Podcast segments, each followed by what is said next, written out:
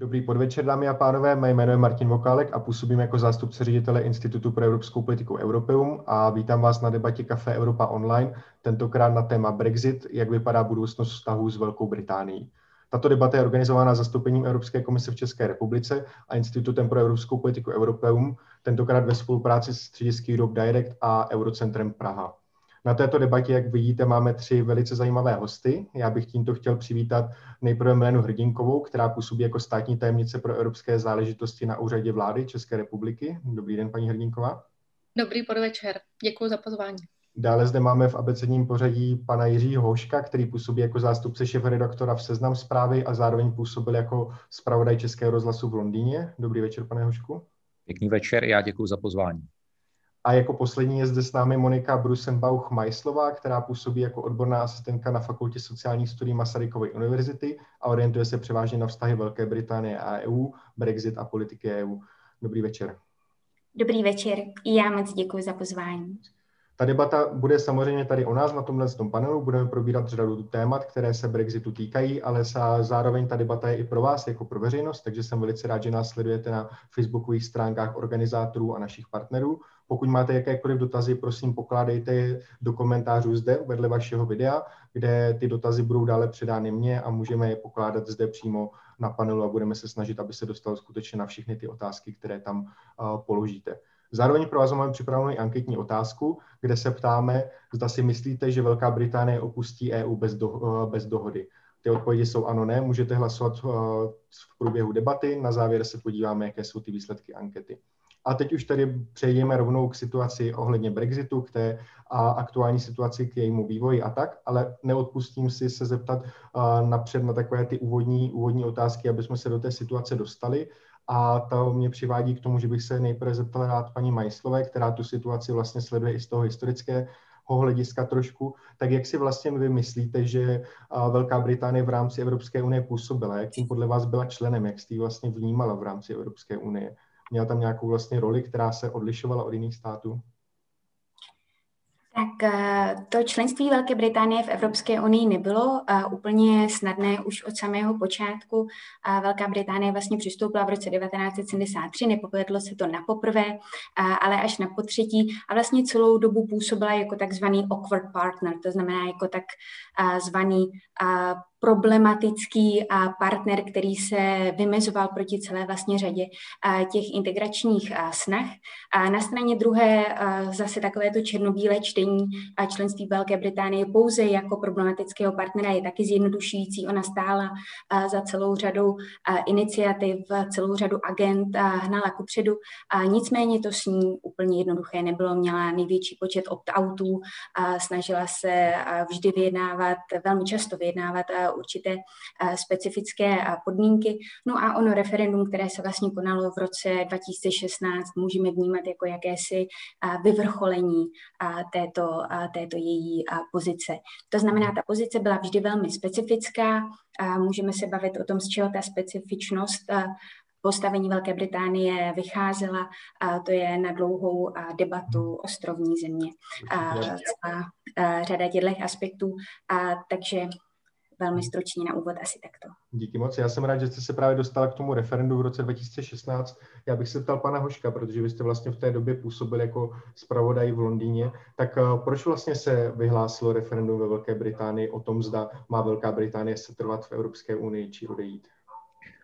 No, ona to byla především vnitropolitická otázka, protože uh, historicky můžeme vidět, že ten vztah k Evropě nebo k tomu evropskému společenství, Evropské unii. V minulosti zlomil vás Margaret Thatcherové, uh, stal se osudným Johnu Majorovi a v podstatě David Cameron, tehdejší ministerský předseda, byl neustále okopáván, respektive jeho, jeho kotníky, uh, jeho spolustraníky z těch zadních poslaneckých lavic a on měl pocit, že tím referendem tu jejich rebeli jednou provždy, nebo respektive jednou provždy, co se týče jeho politické kariéry, eh, jak si odstraní, že bude moct říct, hele, dostali jste šanci se vyjádřit, dopadlo to, jak to dopadlo, eh, tak teď mlčte, buďte, buďte solidární a budeme členy Evropské unie. Samozřejmě eh, byla tam i taková část, která souvisela se snahou dotlačit evropské partnery k tomu, aby se přece jenom to britské členství v některých bodech zlepšilo, ale opravdu celé to bylo bohužel doprovázeno totálním podceněním eh, nálad v britské společnosti, kdy velká část britských politiků v čele s Davidem Cameronem byla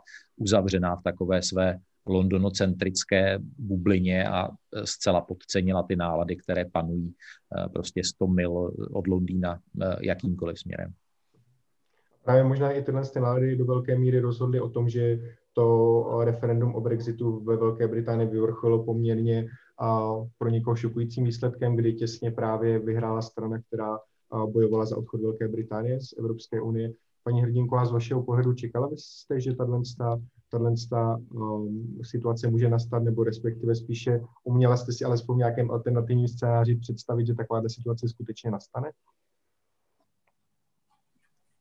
Tak v roce 2016 mám pocit, že si to nepředstavoval skoro nikdo a vy jste to zmínil, ale já si myslím, že strašně důležitý mo- moment toho procesu je, že výsledek toho eh, referenda byl velice těsný a opravdu je potřeba si uvědomit to, že najednou jsme tady měli uh, skoro 17 milionů lidí na jedné straně a Eh, zhruba 17 milionů lidí na druhé straně.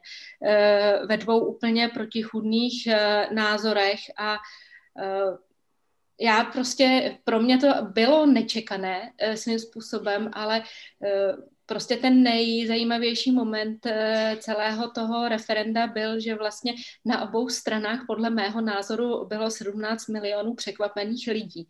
A vlastně nikdo, ani ti politici, eh, a to ukazuje i ten výsledek vyjednávání, eh, vlastně vůbec netušili, jak s tím naložit a jak pokračovat dál, tak jak vlastně jsme slyšeli z toho ex- historického exkurzu na jednou stranu, je pravda, že vlastně členství Spojeného království v Unii někdy je označováno jako více než 40 let vlastně odcházení z Evropské unie, ale na druhou stranu prostě je potřeba přemýšlet o alternativách. I když je to stát ostrovní, i když je to stát velice specifický, tak prostě není to tak jednoduché začít budovat eh, něco jiného, než být součástí eh, Evropy.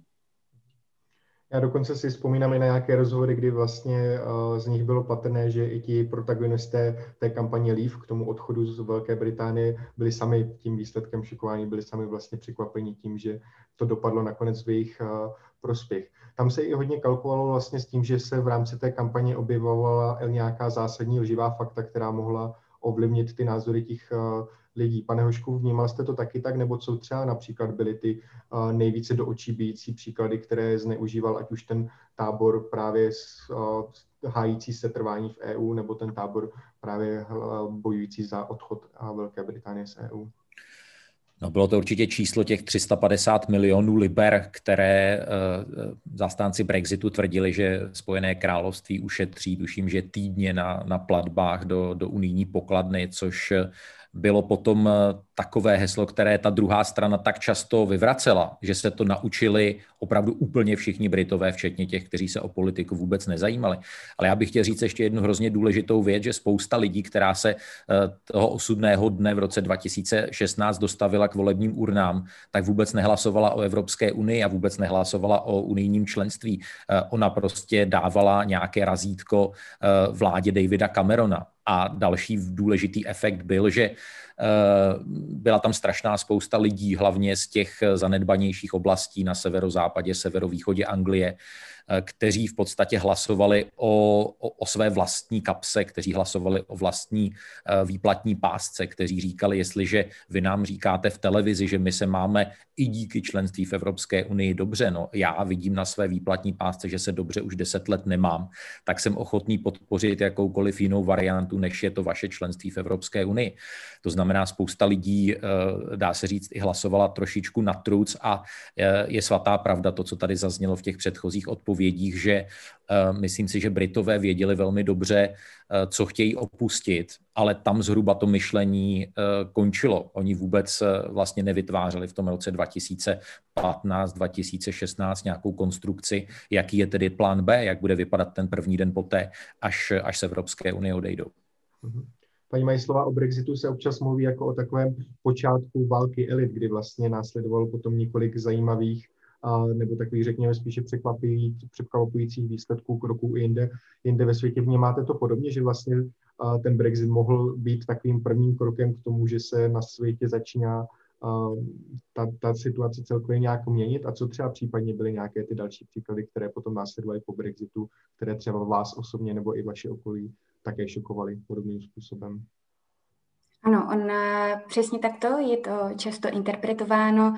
Nejvíce vlastně se do té souvislosti dává eh, volba Donalda Trumpa, co by amerického eh, prezidenta, třeba i ty paralely mezi kampaní Donalda Trumpa a právě referendovou kampaní jsou velmi, velmi zajímavé. Já jenom ještě bych doplnila, že opravdu ta desetitýdenní kampaň, která před referendem běžela, tak opravdu byla na britské poměry nebývalé konfliktní, nebývalé vyhrocená, nekorektní. O tom markantnější, třeba když to právě porovnáme s tou kampaní před referendem v roce 1975 a právě v jejím průběhu došlo opravdu až k nečekané eskalaci těch různých antagonismů a rivalit a to jak uvnitř vlastně vládnoucí strany, tak i v rámci jiných politických subjektů. A vlastně je to označováno za opravdu nejvíce polarizující, nejnegativnější, nejvíce zastrašující kampaň, která kdy vlastně byla ve Velké Británii vedena.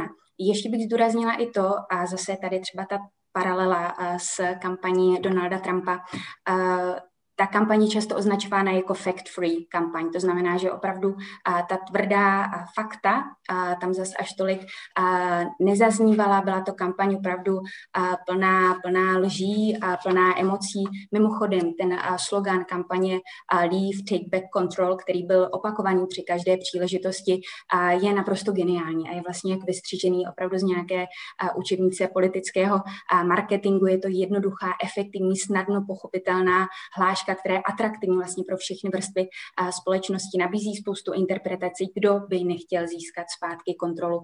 Třeba takovýto jednoduchý narrativ, který by rezonoval jak na té racionální, tak na té emocionální úrovni, tak třeba kampani lív úplně, úplně scházel. Uh-huh. A když se tedy dostaneme do té situace těsně po referendu nebo zhruba nějakých pár týdnů, měsíců po referendu, co byly ty největší kroky? Nejdříve se zeptám pana Huška, protože byl Británie, co byly ty největší kroky, které se udály na té britské straně? Co vlastně se tam dělo po tom referendu? No tak eh, na té politické scéně eh, přišla samozřejmě hned pár hodin po oznámení výsledku rezignace Davida Camerona, který potom zůstal ve funkci asi 14 dnů. Ti vedoucí konzervativní představitelé se zhrozili, když viděli toho juchajícího Nigela Farage a začali si posílat zuřivé zprávy na WhatsAppové skupině. Přece jako eh, tady těmhle lidem nenecháme slíznout smetanu, musíme tomu dát nějakou tvář, ale hlavně eh, se všechna ministerstva, úplně celá státní zpráva zhrozila toho monumentálního úkolu a myslím si, že to je vlastně taková věc, která Eh, je patrná dodnes, že to je prostě tak neuvěřitelně velký logistický úkol, když jakákoliv členská země Evropské unie by se rozhodla to seskupení opustit, než kvůli země tak velká, složitá, mocná, jako je, jako je Spojené království. To znamená, eh, jestli se, jste se ptal, co, co zavládlo v těch prvních týdnech, no tak určitě eh, naprosté zděšení. Eh, zmrazily se dovolené do, do odvolání všech lidí, kteří pracovali na, na hlavních ministerstvech, vytvořil se takový speciální režim.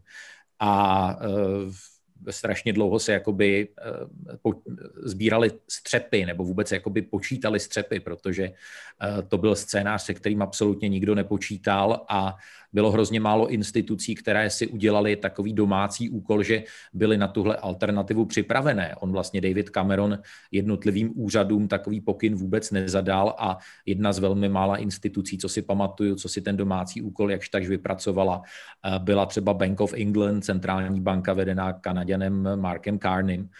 A e, víme taky, že začátek toho vyjednávání e, vlastně byl až v roce 2017, že to strašně dlouho trvalo, než ty rozhovory mohly, e, mohly vůbec začít, protože vůbec dostat se na nějakou jako věcnou úroveň, hlavně na té britské straně, strašně dlouho trvalo a hrozně dlouho to bylo vidět v těch rozhovorech, že, že Britové jsou na tuhle situaci vlastně totálně, totálně nepřipravení.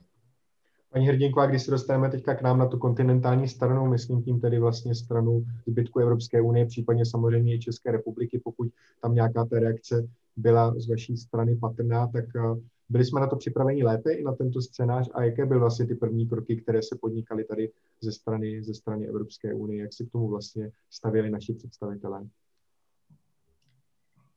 Já bych neřekla, že jsme na to byli připraveni lépe. A tady eh, teď to je potřeba trošku diferencovat, protože si myslím, že tady úplně nejde říct eh, Evropa jako starý kontinent. Tady už se fakt jako musíme trošku dívat na reakce jednotlivých členských států a musíme si uvědomit, že vlastně jako eh, Evropa není Brusel nebo Evropa, Evropa, ale fakt jakoby je to 27 jednotek a eh, jsou tam sice paralely, ale ty státy a i nálada obyvatelstva je prostě jiná, třeba u nás a třeba v západní Evropě, což se prostě potom postupem času, ehm, bych řekla, ještě víc zostřovalo.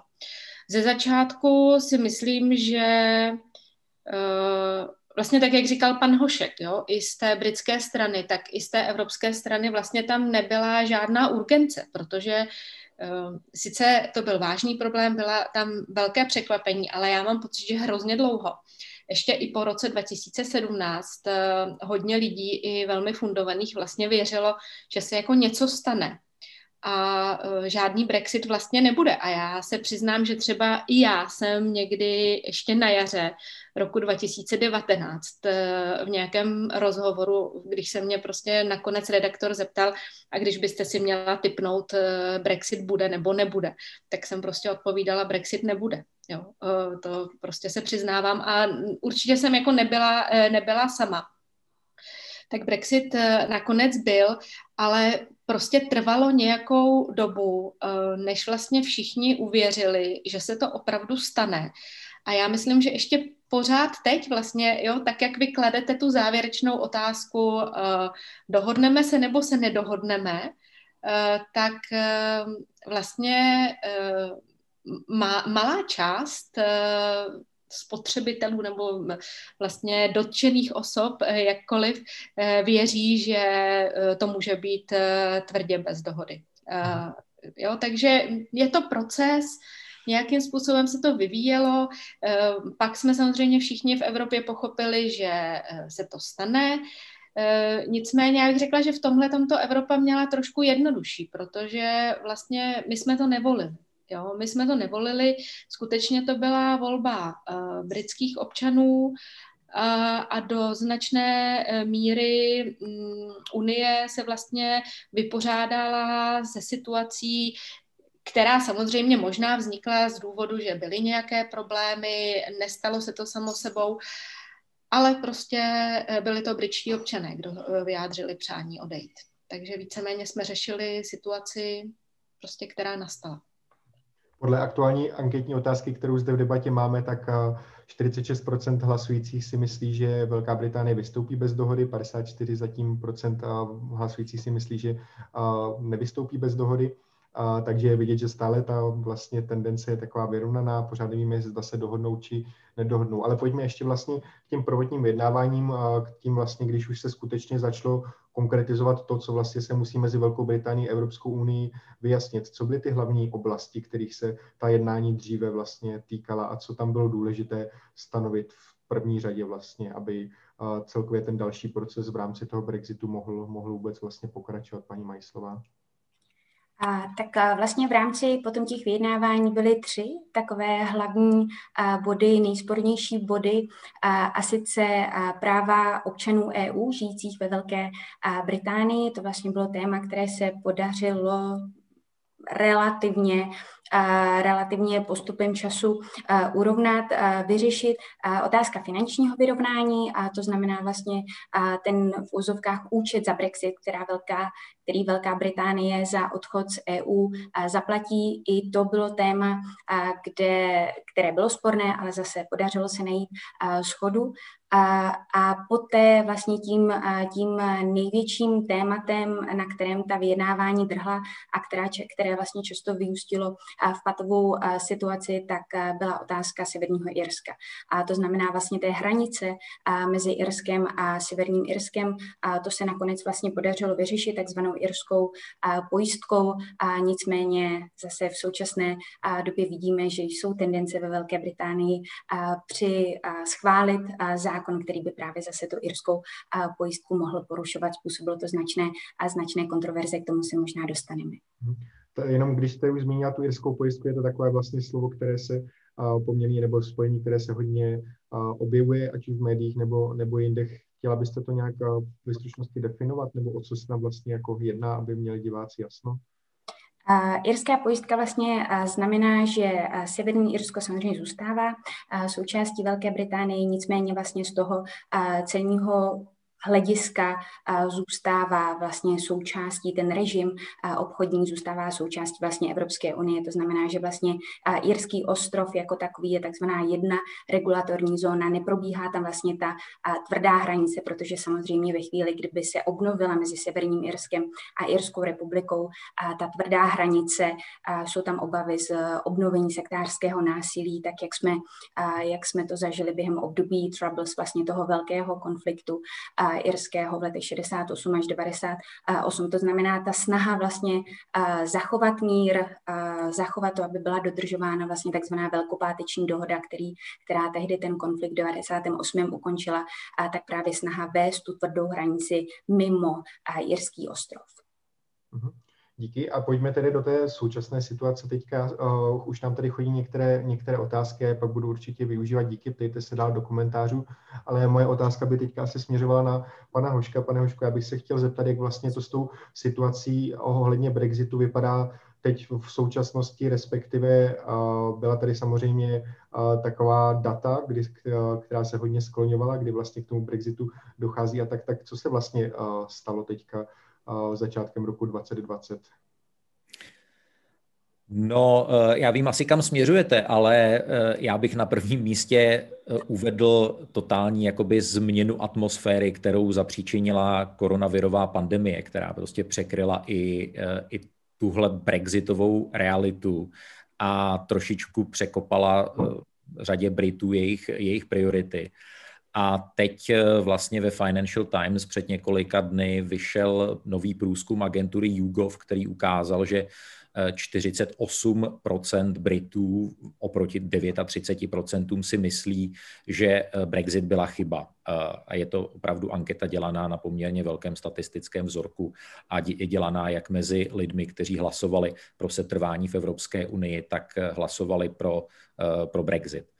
Dá se říct, že ta koronavirová eh, pandemie a její dopady, které ta první vlna eh, opravdu dopadla na Spojené království velmi tvrdě, tak eh, hodně, což byl pozitivní efekt, myslím, sploštila ty emoce obou, obou táborů, jak zastánců Brexitu, tak odpůrců Brexitu, spolu samozřejmě s tou skutečností, že fyzicky Spojené království jak si přestalo být členskou zemí Evropské unie, takže tam už opravdu jako no way back. Tam jako teď krátkodobě opravdu není cesta, není cesta zpátky. Ale eh, troufám si říct, že to samozřejmě eh, přidělalo vrázky naprosto obrovským způsobem vládě Borise Johnsona, protože eh, ta státní pokladna, která už kvůli těm prvním dopadům Brexitu začala vykazovat dost velké díry, tak v ní vznikl ještě jako obrovský, obrovský průvan. A teď samozřejmě v těch jednáních, která zrovna teď, když se bavíme, tak eh, jak si oficiálně neprobíhají, eh, byť tedy teď před pár hodinami Michel Barnier eh, jak si vytáhl takovou olivovou snídku a asi ta, ta jednání se, se brzy obnoví. No tak vláda jejího veličenstva je vlastně v prekérní situaci. Ta kombinace Brexitu a, a, a dopadů koronavirové pandemie je, je naprosto šílená a pro mě je to vlastně nejsilnější asi argument pro to, Eh, proč si myslím, že nakonec eh, obě strany dospějí k dohodě. Mít ještě kombinaci pravdu těch dopadů pandemie a mít, eh, mít nakonec nedohodu s Evropskou uní. To je prostě něco, co si Velká Británie za té současné situaci podle mého dobrozdání nemůže dovolit. Paní Hrdinková, vlastně Česká republika jako taková, tak se jí tohle téma samozřejmě do velké míry týká, k tomu se určitě ještě dostaneme, ale spíše v rámci těch vyjednávání, která byla tady před tím Brexitem, který v podstatě nastal a ta jednání, která mají probíhat teďka, jakou my tam vlastně hrajeme roli, nebo do jaké míry do toho my můžeme, můžeme vlastně svými hlasy, svými názory zasáhnout? Tak eh, můžeme a nemůžeme. Eh, to vyjednávání eh, vede Michel Barnier a tady to je jedna z oblastí, kde vlastně se projevila velká jednota členských států a není jich mnoho takových oblastí. Jo? Dokonce pokud bych prostě na to nastavila nějaká kritéria přísnější, tak bych mohla říct, že je to i jediná oblast, kde vlastně členské státy jsou schopné postupovat víceméně eh, bez výjimek. Nicméně Michel Barnier ta vyjednávání nevede špatně. Jo, on opravdu si myslím, že prokázal vysokou kompetenci pro tehle ten úkol. A na jedné straně e, sice vlastně e, drží e, to, že on vyjednává za celou EU podle mandátu, který dostal od členských států, ale na druhou stranu on si velice pečlivě hlídá to, že vlastně se vrací zpátky k těm členským státům, ať už prostřednictvím speciální pracovní skupiny, která k tomu byla zřízena a výboru vlastně, ve kterém se mohou účastnit všechny členské státy, které na těch jednotlivých oblastech, tak jak je to vyjednávací pole eh, vymezeno, eh, projevují eh, zájem a mohou tam vlastně uplatňovat všechny svoje zájmy, se kterými potom Barnier jde na tu stranu UK a vlastně všechny členské státy v tuto, v tuto chvíli víceméně mají pocit, že o ty jejich zájmy je postaráno a, a jsou připraveny hm, víceméně se postavit za to, co ten Barnier vyjedná a s čím se k ním vrací zpátky, ale není to, um, není to prostě zadarmo a opravdu z jeho strany je to velmi pečlivě odpracované a ze své zkušenosti můžu říct, že prostě s ním máme uh, velmi úzký kontakt, že prostě opravdu on i osobně si velice zakládá na tom, že se s námi zná, že prostě má osobní kontakt uh, se všemi lidmi, kteří na tomto pracují za celou EU. Má to svoje výsledky. Pro nás to je hodně důležitý, eh, protože pro UK eh, prostě pro nás je veliký obchodní partner a eh, bude to pro nás bolestné určitě, pro naše, pro naše podniky, takže i v této oblasti se připravujeme, ale Uh, musím říct, že vlastně i z tohohle pohledu pro nás je důležité, aby vlastně třeba přístup na vnitřní trh UK nebyl poskytnut jako zadarmo nebo třeba za ryby. No, když to prostě tak, tak hodně zjednoduším. Ale můžu říct, že prostě opravdu se to neděje a mm, zatím za celou tu dobu toho vyjednávání nemůžu říct, že by zájmy kteréhokoliv státu byly upozaděny. Tak. Díky. Já si jenom dovolím podotknout, že jsem velice rád, že nás uh, sledujete na této debatě Café Evropa. Už tady máme několik dotazů, já s nimi určitě počítám, položíme je, ale aby jsme trošku drželi aspoň chvíli teďka nějakou tu chronologickou linii, tak bych se spíše zeptal právě teďka paní Majslové, co jsou zrovna aktuálně teďka ta témata. Paní Hrdinková už jedno z nich uh, se toho dotkla vlastně, co jsou ta témata, která se teďka řeší aktuálně v rámci těch vyjednávání, nebo ne úplně aktuálně, ale právě to témata, které, kterých se to dotýká teďka, takové ty nejpalčivější otázky, které tam jsou, jenom abychom si zmínili, než se dostaneme k dotazům. Mm-hmm.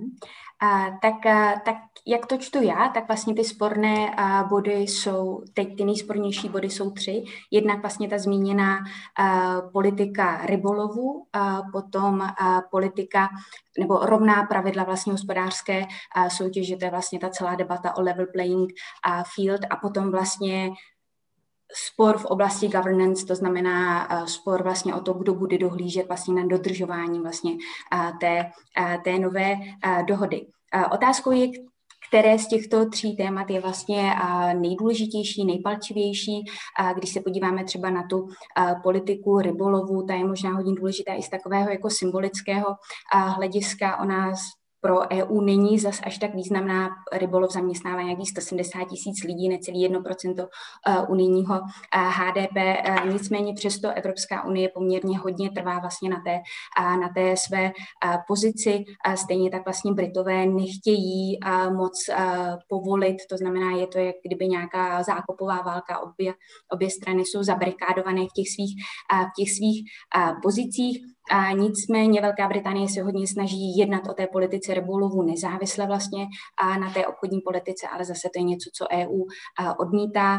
A vlastně jsou pobřežní země, jako je Francie, Nizozemí, Belgie, které trvají vlastně na zachování toho statu quo, což tedy Britové nechcou, odmítají to, chtějí si vlastně ty kvóty nastavit, nastavit sami, což se samozřejmě těm pobřežním zemím, které jsou závislé na tom, že loví právě ve vodách Velké Británie, tak se jim to nelíbí. A potom jsou zde zase vnitrozemské státy, které možná trošku začínají uvažovat o tom, že by ta pozice EU mohla být jiná. Toto třeba já osobně vnímám jako jeden z bodů, kde třeba ta bezprecedentní jednota Evropské unie by potenciálně mohla být narušena.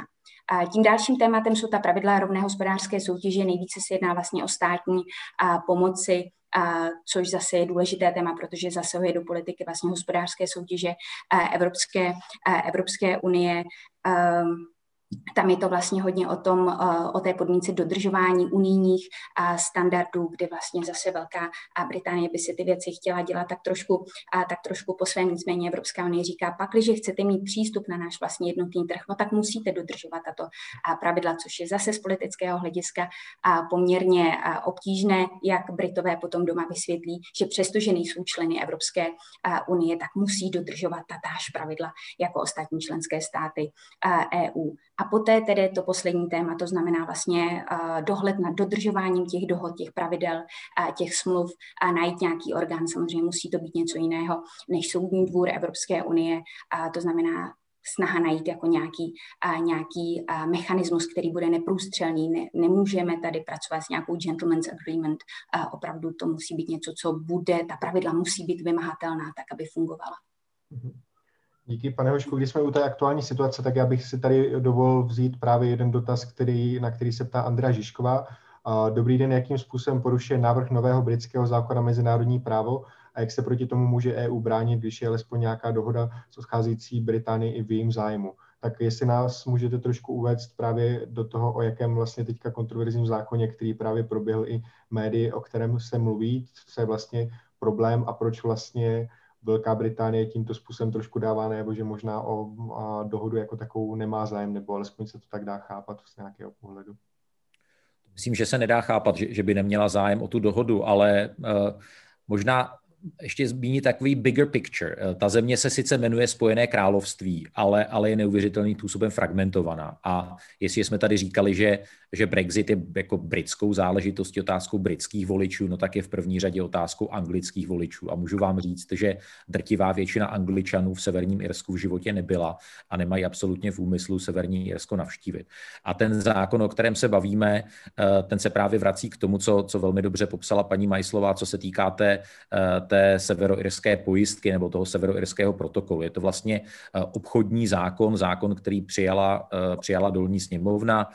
Sněmovna lordů ho včera velkou většinou hlasů odmítla, dokonce eh, tam připojila takový, takový dodatek, který, který se jmenuje Regret Amendment, jakoby vyjádřila vůbec lítost nad tím, že tenhle zákon vznikl a velmi zjednodušeně řečeno vlastně je porušením té, té, té rozvodové dohody mezi, mezi Británií a eh, Evropskou unii právě co se týče jakoby statusu Severního Irska a toho, jakým způsobem vlastně funguje obchodování eh, mezi jednotlivými částmi Spojeného království, mezi, mezi mezi, Anglií, Walesem, Skotskem a, eh, a Severním Irskem.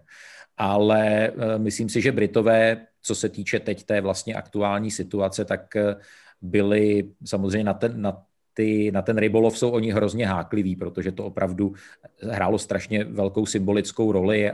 Víte, že 99% britských rybářů hlasovalo pro Brexit, eh, že tam byla tehdy dokonce taková ta protestní plavba rybářů eh, po Temži, kdy ty bárky se dostaly až eh, k budovám, k budovám Westminsteru. To je něco, co má opravdu z hlediska té britské suverenity, což je taky důležité slovo v těch jednáních, hrozně velkou hodnotu, ale je pravda, že nejenom na straně Evropské unie, ale i, i ve Velké Británii rybolov tvoří hluboko pod 1% eh, hrubého domácího produktu, takže eh, ten skutečný význam eh, je opravdu velice, velice malý. Mhm. Díky moc. Máme tady um, další otázky. Um, jedna například tady otázka uh, se vrací právě k tomu referendu jako takovému. Uh, to, ta otázka zní, pardon, tady mi to vypadlo. Do jaké, do jaké míry hrála podle vás migrace nebo téma migrace z Evropské unie do, do, Velkého, do Velké Británie roli při rozhodování britských občanů v referendu? Nebyla podle vás frustrace britských občanů zapříčena příliš včasným otevřením hranic Velké Británie pro evropské občany po vstupu do evropských společenství nebo Evropské unie? Ptá se Alexandra Ilková, tak kdo by na tohle chtěl případně odpovědět? Ještě když se teda vrátíme k tomu referendu, pane Hošku. No, když byste chtěl zkrátit eh, debatu, tak jednoznačně řeknu ano. Eh, v té otázce je vlastně daná i odpověď. Eh, Velká Británie po roce 2004 nestanovila žádné přechodné období, na rozdíl od dalších, dalších zemí, což, což zpětně bylo označeno za chybu. Pod to se celkem asi můžeme, můžeme podepsat, byť ten, ten náraz nebyl tehdy takový krátkodobý ale uh, musím říct, že v těch letech, které předcházely referendu 2014-2015, tak čistá migrace do Spojeného království činila více než 300 tisíc osob. Tak si opravdu musíme představit, jako by se každý rok eh, přistěhovalo eh, plus minus celé Brno do, do, do Spojeného království se vším, co to přináší za zátěž lokálně pro, pro místní infrastrukturu, co se týče zdravotnictví, školství a tak dále. A musím říct, že to v, tom, eh, v té době před referendem to hrálo, hrálo obrovskou roli. A eh, ti lidé, ať už byli ve vládě nebo v jakýchkoliv jiných strukturách, nacházeli jen velmi těžko nějakou kompromisní dobrou odpověď na to, jakým způsobem eh, zůstat v Evropské unii a tu migraci omezit. A myslím si, že to třeba byla i chyba, Eh, kterou udělala Evropská unie v těch jednáních s Davidem Cameronem na přelomu let 2015-2016, eh, že tam se nepodařilo dosáhnout eh, byť nějakého takového dílčího kompromisu. To si myslím, že byla opravdu věc, která, která hodně, hodně ten výsledek referenda ovlivnila. Ano. Mhm. A mám tady otázku další, právě co se týká referenda, je směřovaná na pana Hoška, bych ji pak rád směřoval i na paní Hrdinkovou.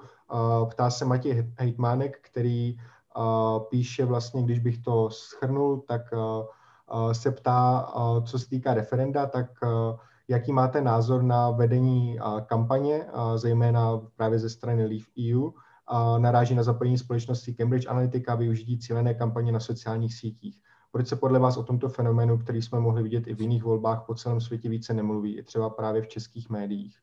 Pane Hošku, z pohledu právě českých, českých médií. Jak vnímáte tohle? No, já jsem se jednu dobu snažil, snažil seč, seč mi síly stačily. Teď, teď už jsem o Cambridge Analytica nějakou dobu pravda nepsal, eh, ale i v samotné Velké Británii. Já myslím, že oni se za to jakoby hluboce stydí. Je to výraz určité slabiny, slabosti, že oni si nedokázali po téhle stránce to referendum úplně ohlídat. Ale myslím, že tam je třeba říct jedna, jedna klíčová věc.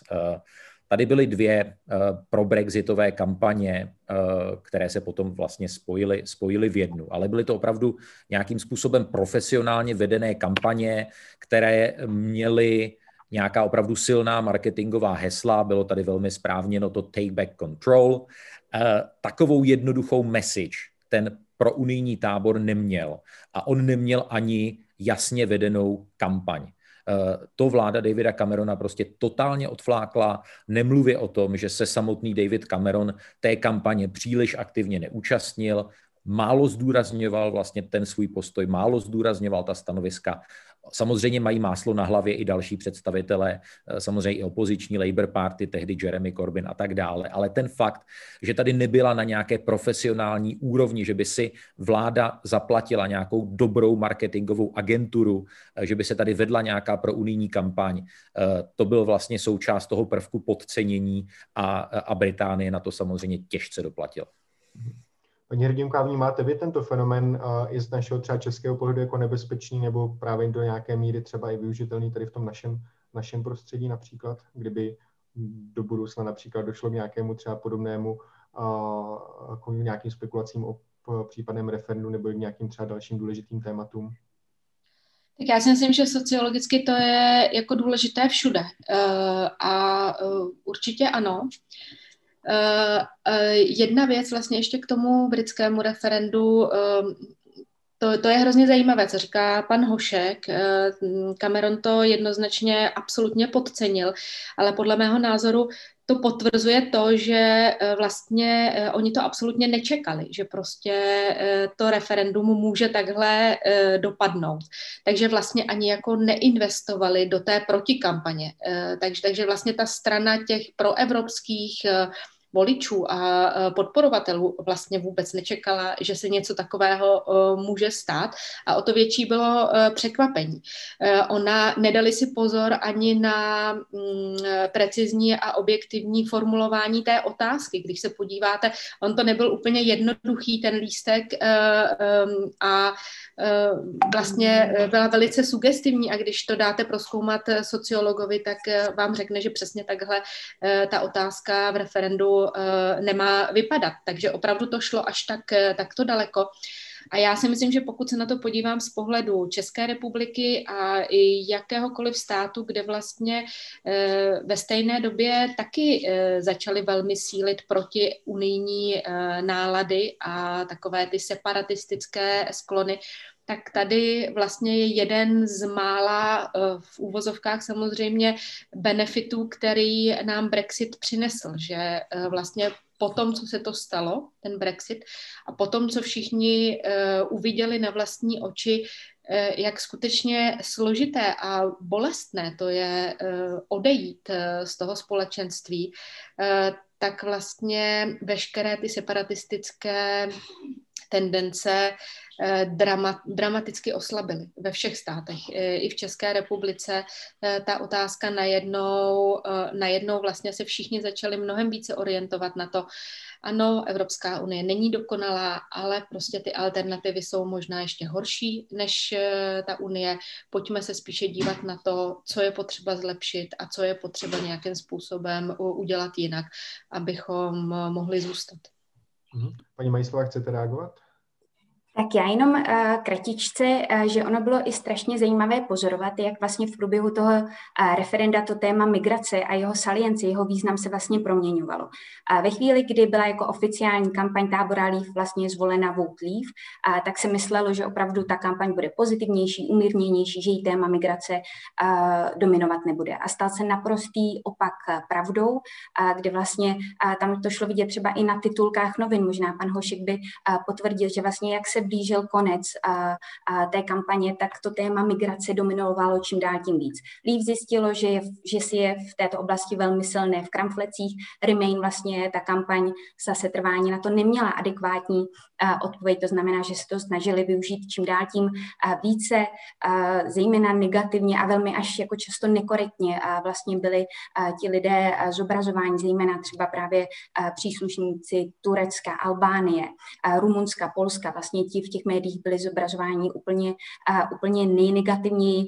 A samozřejmě téma Turecka velmi nekorektně zpracováno v tom smyslu, že vlastně všichni Turci budou mít okamžitě právo pracovat ve Velké, ve Velké Británii. A on si tady vlastně i trošku nahrál sám David Cameron, když v roce 2010 před volbami ve snaze vzít, dostat zpátky vlastně hlasy voličů od UKIPu. On potom převzal takovou tu konzervativní stranu do značné míry, převzala antiimigrační retoriku UKIPu. A tak on vlastně dal slib, že zajistí to, aby ta migrace do Velké Británie byla pod desítky tisíc lidí ročně.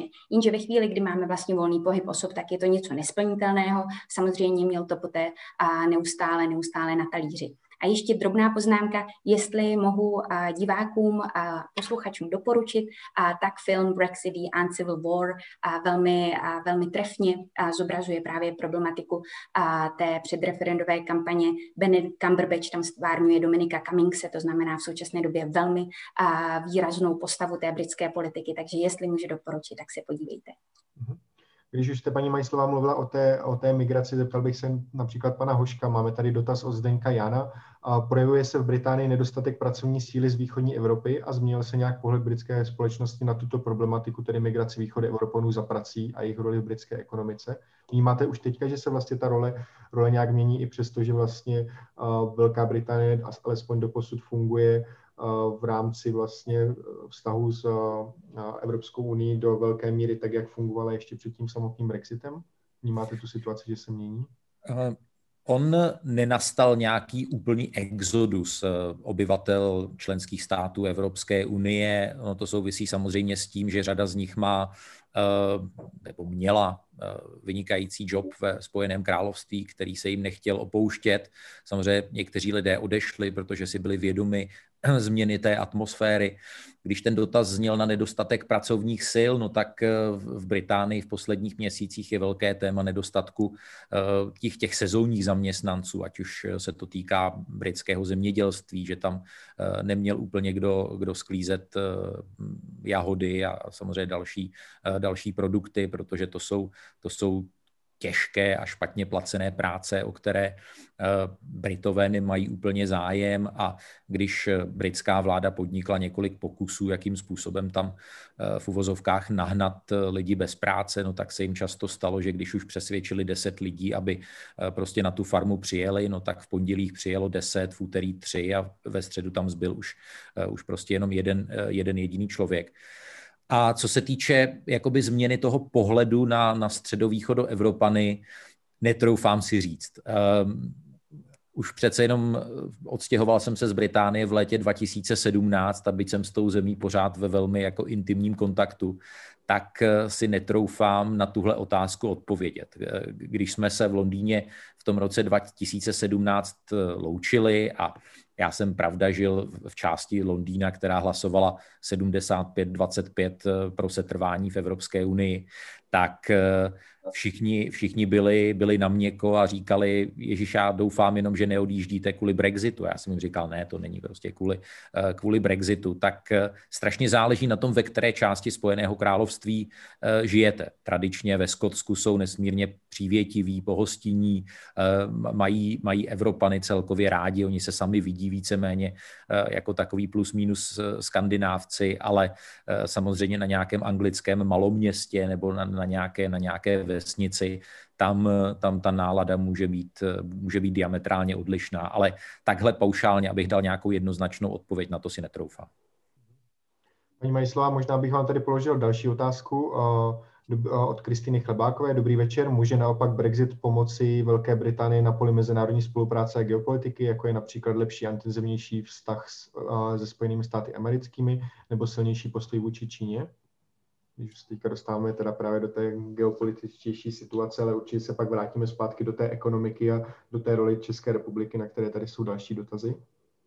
A to je hrozně eh, zajímavá otázka a velmi relevantní otázka. Bavit se o implikacích Brexitu právě pro postavení Velké Británie vlastně na té mezinárodní scéně a v rámci globální uh, politiky. Uh, já bych si troufla tvrdit, že ji to postavení Velké Británie jednoznačně oslabí, už jenom z toho titulu, že opravdu, co by součást nějakého fungujícího velkého celku, ten hlas Velké Británie přeci jen mohl zaznívat, silněji měla možná větší vyjednávací sílu. Ostatně e, už e, to vidíme nyní Velká Británie před v rámci té kampaně právě zaznívaly ty silné hlasy, jak poté po tom referendu vlastně bude moci různě samostatně uzavírat vlastně obchodní výhodné, výhodnější obchodní dohody se Spojenými státy americkými, se zeměmi Commonwealthu, s Indií a tak dále a tak dále. A vlastně vidíme, že ta vstřícnost ze strany těch ostatních zemí není zase až tak velká, jak by si Velká Velká Británie možná představovala. A samozřejmě zase ten narrativ oficiální, a narrativ britské vlády je jiný, a to je to heslo Global Britain, kde vlastně opravdu oni budou velmi úspěšní na tomto poli, ale není tomu tak. Indie vůbec není tak nadšená do toho nimi do nějakého, nějakého dílu, stejně tak třeba Spojené státy americké, navzdory a všem těm prohlášením Donalda Trumpa o tom, jak uzavře s Velkou Británií fenomenální obchodní dohodu, tak vidíme, že ta realita je úplně někde jinde. Už teď je v podstatě jasné, že tam k žádnému posunu před listopadovými prezidentskými volbami ve, Spojeném, ve Spojených státech amerických nedojde. Takže myslím si, že Britové poměrně asi těžce narazí a už to vlastně zjišťují, že tomu tak je v současné době. Mm-hmm. Jak jsem říkal, budeme směřovat k té ekonomice. Když bychom se podívali právě na ekonomiku Velké Británie, paní Hrdinková jsou nějaké prognózy nebo alespoň odhady, jak se třeba může té ekonomiky Velké Británie a Brexit jako takový dotknout a samozřejmě ty scénáře, když to bude s dohodou nebo bez dohody, tak jak taková ten nejzákladnější třeba čísla, jestli máte něco takhle v hlavě nebo alespoň nějaké třeba příklady, jak to může ekonomicky pro Velkou Británii dopadnout, než se dostaneme k tím příkladům pro nás tady v Evropské unii, v České hmm. republice?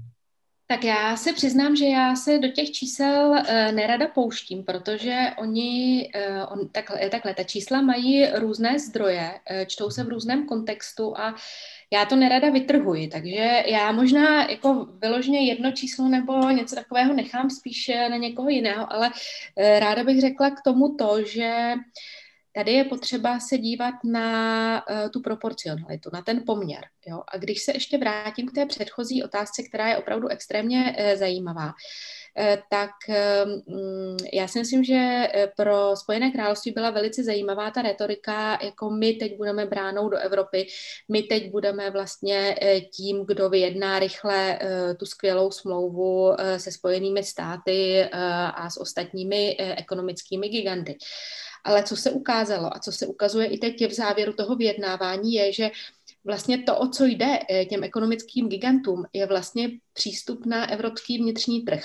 Jo? To je to, co, eh, to, co je zajímavé. Eh, tam dneska vlastně ta geopolitická vztahová věc je hodně transakční, čím dál více transakční eh, a jde prostě o objem. A pokud chcete hledat srovnatelné ekonomické objemy eh, pro Spojené státy, pro Čínu, eh, pro další prostě největší ekonomiky světa, tak prostě je to Evropská unie, nikoli Spojené království. A i proto vlastně ten největší boj teď v tuto chvíli je, já si troufám říct, těch tří oblastí, o kterých jsme se bavili, o ten přístup na vnitřní trh.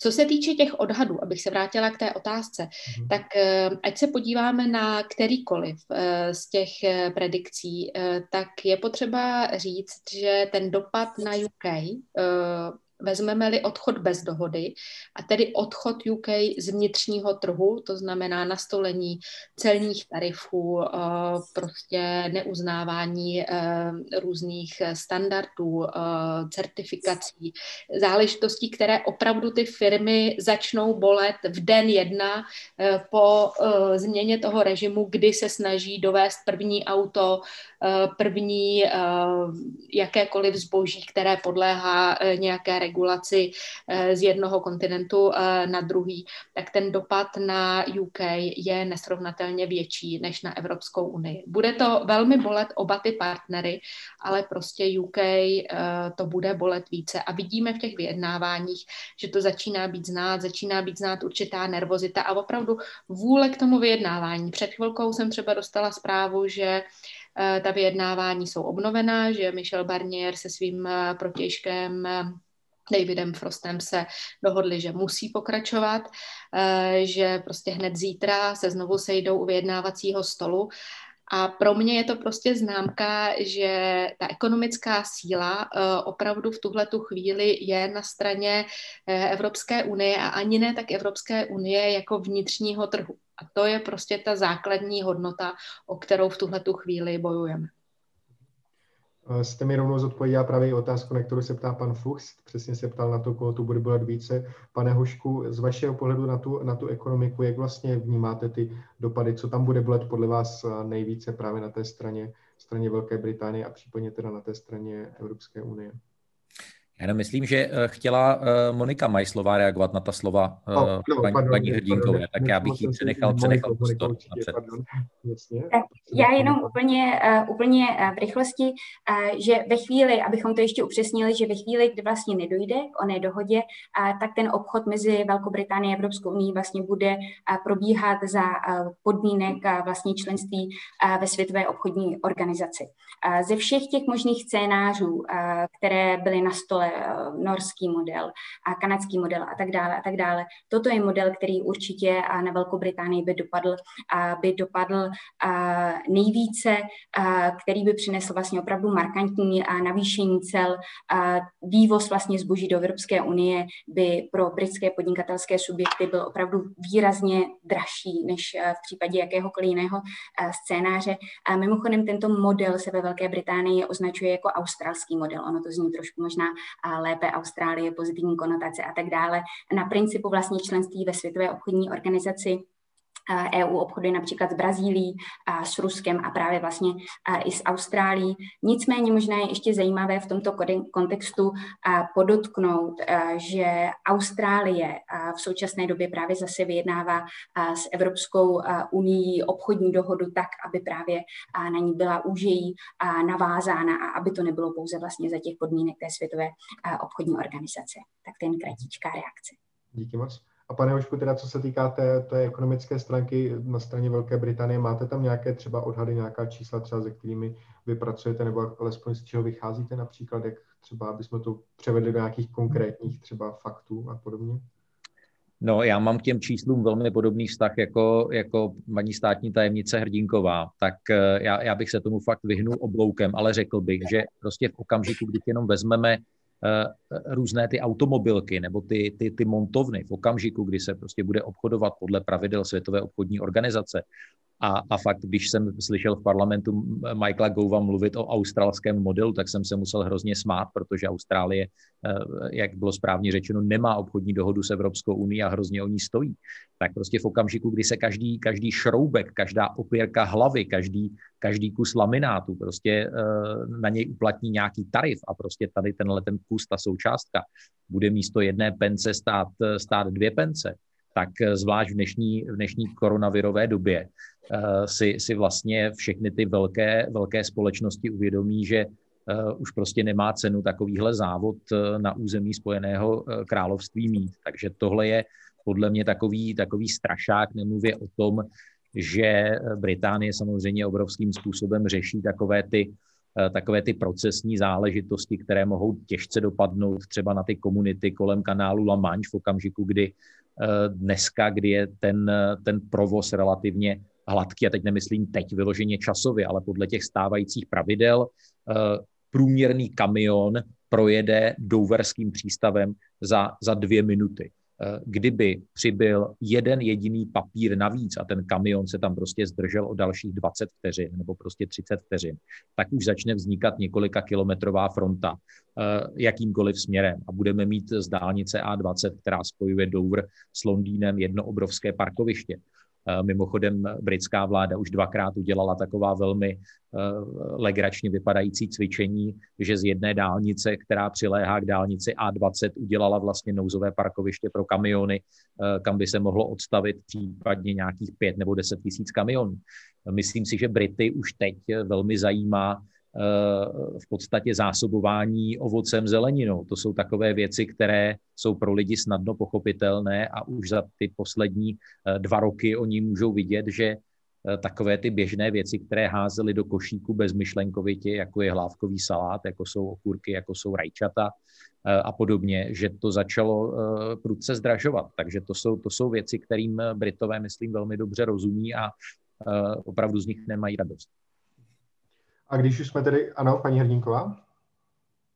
Já jenom, abyste nebyl úplně smutný, jako že nemáme žádná čísla, jo, e, tam se na to posluchač e, ptal, tak e, prostě ty odhady jsou v zásadě v jednotkách HDP a záleží na tom, který model, jaký se použije.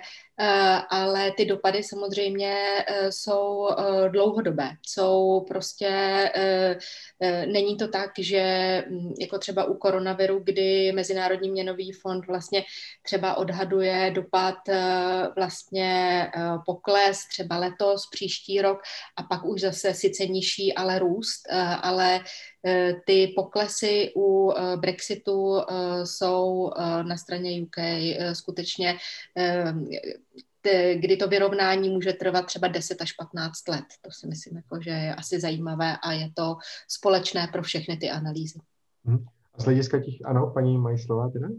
Tak já jistě, jestli mohu kratit se k té otázce eh, toho, koho to bude bolet více, protože samozřejmě to je velmi často přetřásaná eh, otázka.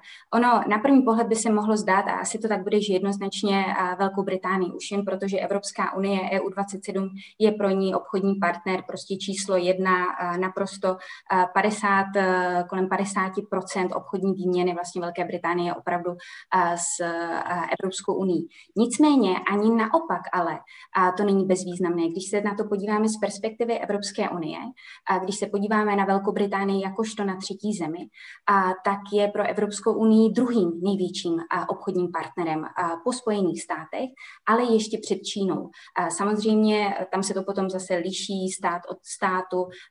Ten objem vzájemného obchodu s Velkou Británií je různý u jednotlivých členských zemí Evropské unie. Nicméně i z pohledu Evropské unie to není vůbec není zanedbatelný obchodní partner.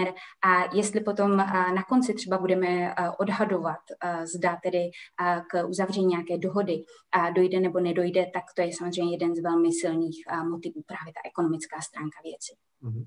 A na tu ekonomickou stránku věci se právě ptá další z diváků. Ptá se Ondřej Huska, píše, dobrý den, má Česká republika nějakou aktuální analýzu dopadu na českou ekonomiku? O kolik by se v dalších letech snížil růst českého HDP, buď to v případě nedohody, anebo v případě dohody? A jaké jsou odhadované ztráty pracovních míst? Nebo platí několik let stará analýza české spořitelny? Děkuji. Asi paní Hrdinková z, vaše, z vašeho pohledu, jsou tam teda nějaké, nějaké a aktuálnější analýzy, než tady, tady píše pan Hůzka, nebo a, nebo a jak to je s těmi čísly? Zhruba já vím, že jste říkala, že to nemáte příliš ráda, ale, ale z našeho... Úplně aktuální, uh, úplně aktu, nemáme, nemáme eh, aktuální analýzy, uh, vlastně používáme pořád ty, na které uh, odkazuje uh, pan Houska. Eh, ten ekonomický dopad pro Českou republiku, eh, já, já to nechci nějak zlehčovat, jo, v žádném případě, protože eh, my patříme určitě k členským státům, na které ekonomicky to dopadne nejvíce. Spojené království je, myslím, pořád šestý největší exportní partner pro Českou republiku. Eh, nicméně je potřeba si říct a tam souhlasím, že jako chybí eh, nějaká prostě detailnější analýza, ale v této eh, fázi by bylo potřeba dívat se nejenom právě na ten krátkodobý dopad. Ono totiž není až tak důležité vlastně, nebo je to důležité, ale je potřeba se dívat nejenom na to, kolik ztratíme pracovních míst a kolik naši exportéři zaplatí na clech v momentě, kdy vystoupí Spojené království království. Ale je potřeba proti tomu postavit nějakou analýzu, eh, co by se stalo, kdyby eh, Spojené království odešlo Eh, s dohodou, která by byla špatná pro Evropskou unii. A kdyby vlastně naši podnikatelé byli postaveni do nerovných podmínek vůči britským soutěžitelům. To znamená, třeba my bychom museli dodržovat pravidla pro veřejnou podporu v EU a britští soutěžitelé. Nikoliv. My bychom museli dodržovat přísné standardy pro třeba potravinářské, zemědělské Eh, produkty. A britští soutěžitelé eh, ne, eh, tak tohle by bylo potřeba spočítat a tady jako přiznávám, že teď v tuto chvíli ta analýza chybí, protože ten vztah se vyvíjí a v podstatě každý měsíc prostě jsou trošku jiné, jiná očekávání. Mhm. Pane Hoškovi, už jste tady mluvil předtím o koronavirové krizi, která samozřejmě dopadá velice silně, jak tady právě na státy zůstávající v Evropské unii, tak i na Velkou Británii jako takovou. Co se týče právě ekonomické situace Británie, využil bych tady dotaz od pana Železného, který píše, že Boris Johnson ještě před příchodem druhé vlny koronaviru hovořil o tom, že hodlá překonat případné negativní dopady Brexitu na britské hospodářství pomocí masivních investic do infrastruktury, telekomunikačních sítích a veřejného sektoru a tak podobně. Ptá se, nakolik se vy domníváte, že je právě tenhle ten plán stále nějakým způsobem aktuální a případně v rámci té současné koronavirové situace je vůbec nějaký způsob, jakým by mohla Velká Británie ten výpadek těch příjmů a celkově vlastně ty ekonomické dopady, které na ní bude ten odchod mít, zvrátit? No, myslím si, že tady prostě neexistuje žádná kouzelná, eh, kouzelná hůlka. Mimochodem, já jsem si vzpomněl ještě na jedno číslo, které říct můžu a které je, myslím, velmi dobře srozumitelné a to je, že vlastně v tomto období, kdy se spolu bavíme, tak eh, vlastně ty dopady Brexitu už Spojené království stály zhruba tolik, kolik eh, vlastně Británie odvedla eh, za celé svoje 40-leté vlastně členství v Evropské unii na, na platbách do té, do té pokladny.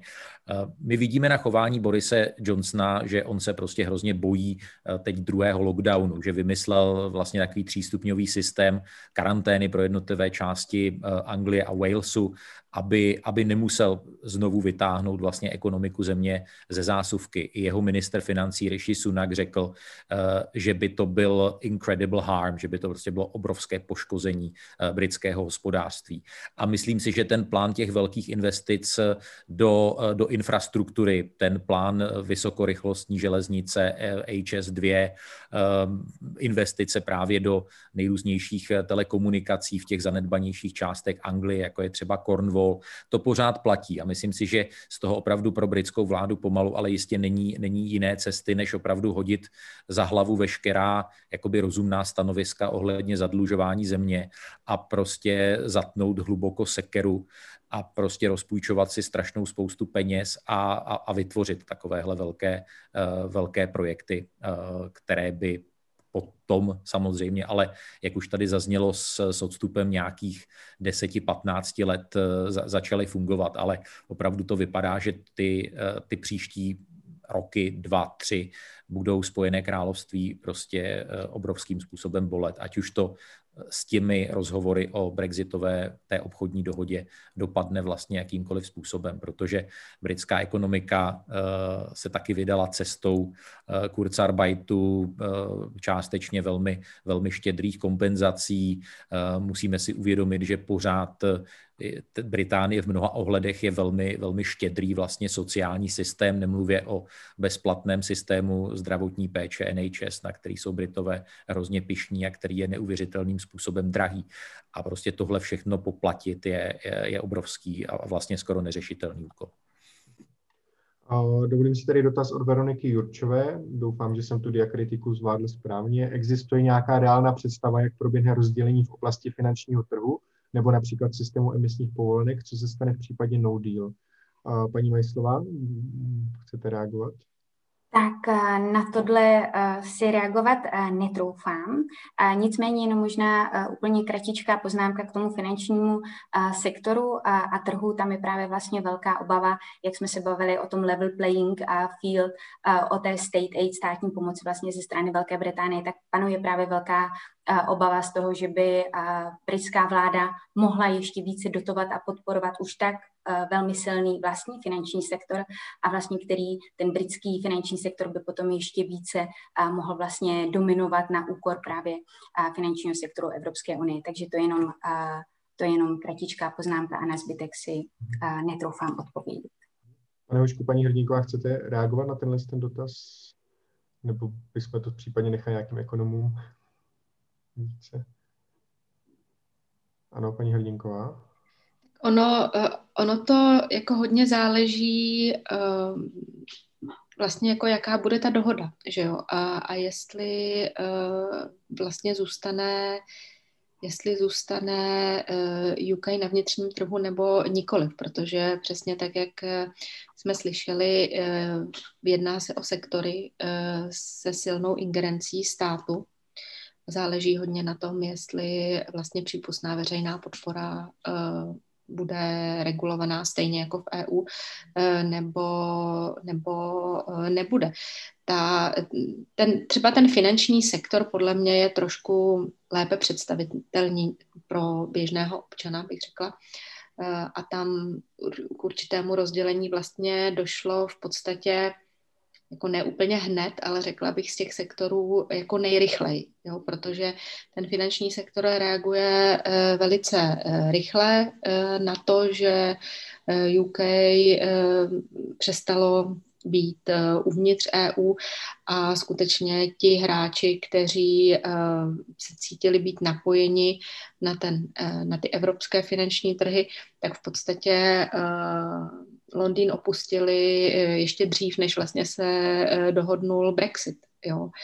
Eh, takže já bych řekla, že tady možná se vlastně už toho tolik nestane, teď. Samozřejmě záleží na tom, čistě jestli tedy ten ty sektory budou regulované podle evropských pravidel, stejně jako evropské eh, srovnatelné sektory, anebo jestli budou prostě opravdu volně soutěžit eh, s Evropou a to i za pomocí prostě těch regulatorních eh, rámců, jako různé poplatky, licence, prostě cena ETS, tak dále.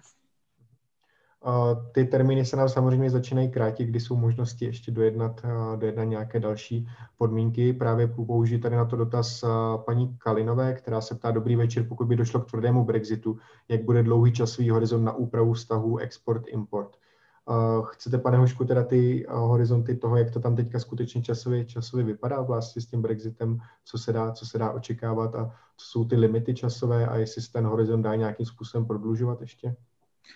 No, eh, Evropská unie dlouhodobě říkala, že eh, ten, ten deadline je konec října 2020, protože tam eh, vlastně je vyčleněná taková desetitýdenní vlastně ratifikační schvalovací lhůta pro tu, pro tu obchodní smlouvu. Ale myslím si, že je filozoficky třeba vyjasnit jednu věc, to, to, to že teď jakoby se obě strany nedohodnou a nastal by ten, ten no deal, no tak to neznamená, že ten no deal uh, bude, bude navždy. Uh, tady bude pořád prostě obrovský zájem obou stran, aby se prostě ta společná řeč našla. To znamená, když by opravdu došlo té, k tomu jako ekonomickému armagedonu, že by se tedy obchodovalo podle pravidel Světové, Světové obchodní organizace, no tak to určitě prostě nedopustí obě strany, aby ten, ten, tenhle režim uh, byl, byl dlouhodobý. Takže ta jednání prostě budou, budou i po tom datu uh, případně pokračovat a, uh, a pevně věřím, že, že se k té dohodě dřív nebo později dospěje.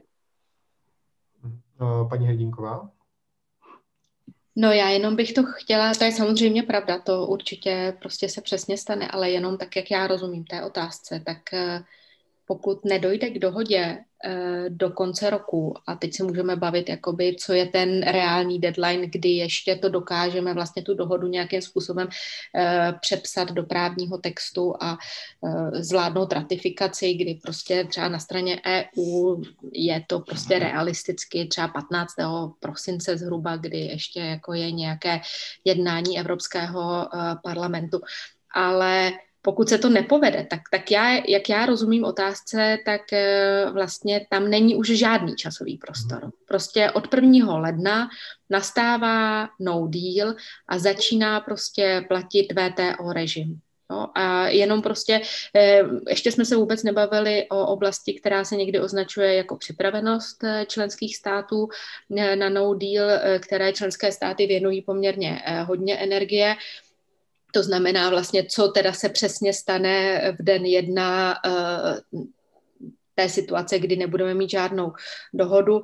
A k tomu vlastně, abychom si to zase uměli představit, chci říct, že když prostě dneska přijedete třeba eh, do Holandska nebo do Francie nebo prostě do jakéhokoliv v podstatě sousedního státu, který reálně ten problém bude řešit, jestli prostě clo nebo ne, tak jsou naprosto připravená veškerá zařízení, včetně závor, padacích brán, eh, opravdu masivní systém na to, aby kamion, který nemá vyplněné celní prohlášení a nemá prostě přihlášku prostě k tomu clu pro případ eh, toho no dealu opravdu 1. ledna eh, jako v té, tu Evropskou unii neopustil, respektive do ní vůbec jako ne, ne, nebude vpuštěn, nebude e, ta hranice pře, překročena. Takže jako tam už žádný další čas eh, není. Už prostě teď máme čas do konce roku a to je celé. Jako kolik z toho času potřebujeme e, využít vlastně pro e, vyjednání dohody a pro to právní, ten právní přepis té dohody, eh, aby se to opravdu stalo, to je nějaká otázka, o tom se můžeme bavit, ale prostě žádný další čas po 31.12. není. Prostě 1. ledna 2021 nastane prostě VTO režim, nebude-li vyjednaná dohoda jsem velmi rád, že jste zmínila tu připravenost. Když už se zase vrátí do České republiky, jsme podle vás připraveni dostatečně na to, že skutečně k tomuhle tomu dojde a jak se nás to teda dotkne? Nebo jsou naopak aspekty, kde bychom měli, měli být a mohli být připraveni ještě, ještě více? Tak já si myslím, že ehm, my za Českou republiku, eh, ať si to nepřejeme, tak eh, připraveni na to jsme. Eh, ty situace určitě pokryty jsou. Ehm, vlastně za úřad vlády můžu říct, že my pořádáme jak s rezorty, tak vlastně s dotčenými třeba konfederacemi Eh, s podnikateli, s partnery hospodářskými, sociálními, eh, nejrůznější debaty, vlastně nabízíme eh, podporu, co vlastně dělat, co nedělat a myslím si, že my připraveni jsme. Je potřeba si říct, že Česká republika, ať třeba řešíme velký problém exportní, o kterém jsem mluvila,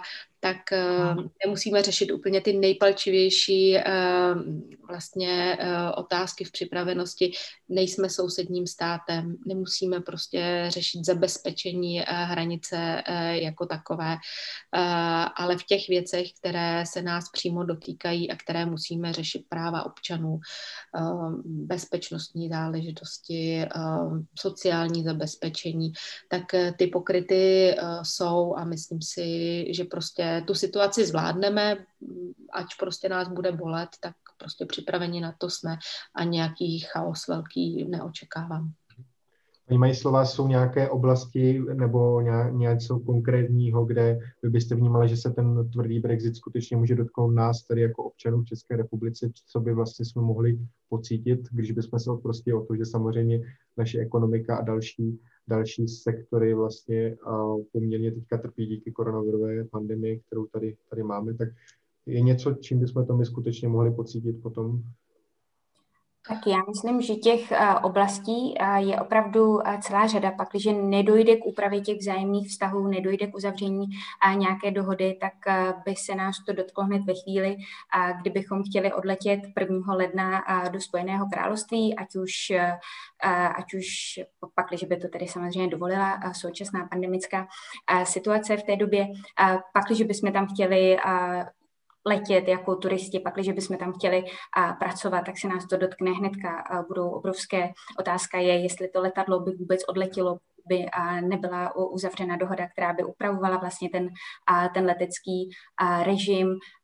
Otázka je, jak dlouhé by byly fronty na hranicích, pokud bychom tam chtěli pracovat, jakým způsobem by došlo k vydávání pracovních povolení, k uznávání kvalifikací. Otázka třeba i našich studentů, Erasmus, nejen studentů, ale třeba pedagogů, kteří jezdí vlastně do Velké Británie na univerzity. Otázka různé spolupráce vlastně na výzkumných projektech, na různých grantech. To znamená, že těch oblastí, které je potřeba ošetřit, je mnohem víc než jenom ten obchod. Vlastně ten vzájemný vztah je mnohem komplexnější, než je jenom ta otázka obchodu a bude třeba zkrátka upravit postupně úplně všechny, všechny z nich.